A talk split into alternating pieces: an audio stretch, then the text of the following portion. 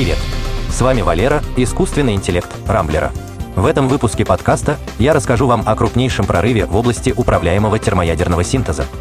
Использование кофе в полупроводниках, обеззараживание еды с помощью вирусов, таблетки, передающие сигналы о самочувствии человека и оплате работы нейросетей. Термоядерный синтез показал положительный КПД.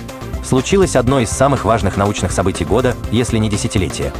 Процессе термоядерного синтеза ученым впервые удалось получить больше энергии, чем было затрачено на сам процесс.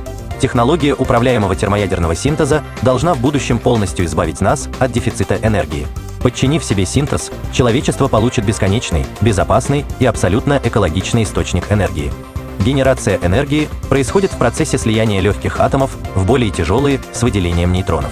Но для начала синтеза необходимо создать невероятные условия, например, нагреть вещество до 100 миллионов градусов. Прежде на это уходило энергии больше, чем удавалось получить в итоге. Ученые из Ливерморской национальной лаборатории США поступили иначе. Они запустили процесс синтеза, облучив водородную плазму мощнейшим лазером. Затратив 2,1 мегаджоуля, исследователи получили рентгеновское излучение с энергией 2,5 мегаджоуля, то есть на 20% больше. Этот опыт доказал, что управляемый термоядерный синтез действительно может иметь положительный КПД. А значит, в перспективе нескольких десятилетий мы сможем решить энергетическую проблему, отказавшись как от ископаемого топлива, так и от зеленой энергетики. Кофе улучшает свойства полупроводников. Японские исследователи нашли очень необычный способ улучшить электропроводные качества полупроводников.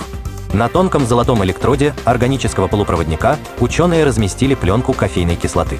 Эта пленка создала дополнительные каналы, благодаря которым передаваемый ток вырос в 100 раз.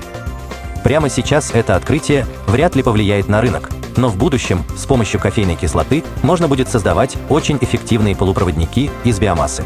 Для их производства потребуется дешевый и безопасный материал, который к тому же будет перерабатываемым. Вирусы против бактерий. Традиционные методы обеззараживания продуктов включают стерилизацию при высокой температуре и обработку средствами вроде спирта. Но, например, свежие фрукты и сырое мясо явно нельзя стерилизовать, да и спирт может повлиять на их вкус и сохранность. В Канаде создали обеззараживающий спрей на основе вирусов-бактериофагов. Достаточно распылить спрей на продукт, как вирусы начнут уничтожать опасные бактерии. Испытания показали, что за 9 часов состав уничтожил большую часть кишечной палочки на образце. Удобство нового метода в том, что вирус можно запрограммировать на уничтожение только конкретных опасных бактерий полезные для человека, останутся нетронутыми. Также разработанный состав может использоваться для обеззараживания сточных вод. При этом сам вирус полностью безопасен для человека. По крайней мере, так уверяют ученые. Таблетка с датчиками для диагностики ЖКТ. В Калифорнийском университете Сан-Диего наконец-то исполнили давнюю мечту фантастов. Ученым удалось создать таблетку, которая при прохождении через кишечник анализирует уровень глюкозы и передает показания через электромагнитные импульсы капсуле, размером с обычную капсулу с лекарством, поместились датчик уровня глюкозы, микросхема, радиопередатчик и биотопливная ячейка, которая использует глюкозу для выработки электричества. Устройство уже успешно испытали на свиньях, чей тонкий кишечник очень похож на человеческий. В будущем в капсулу планируют добавить термометр, сенсор уровня кислотности и оксиметр.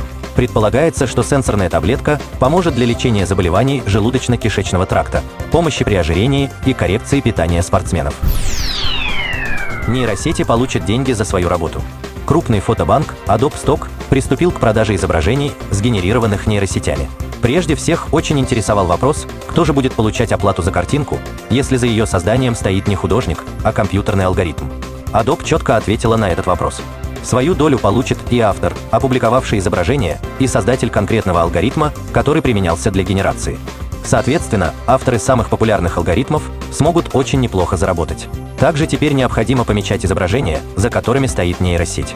В дополнение к этому Adobe работает над технологией автоматического определения авторства, чтобы даже самая искусная нейросеть не смогла выдать себя за человека. На этом пока все. С вами был Валера, искусственный интеллект Рамблера. По средам не пропускайте интересные новости из мира технологий. Счастливо!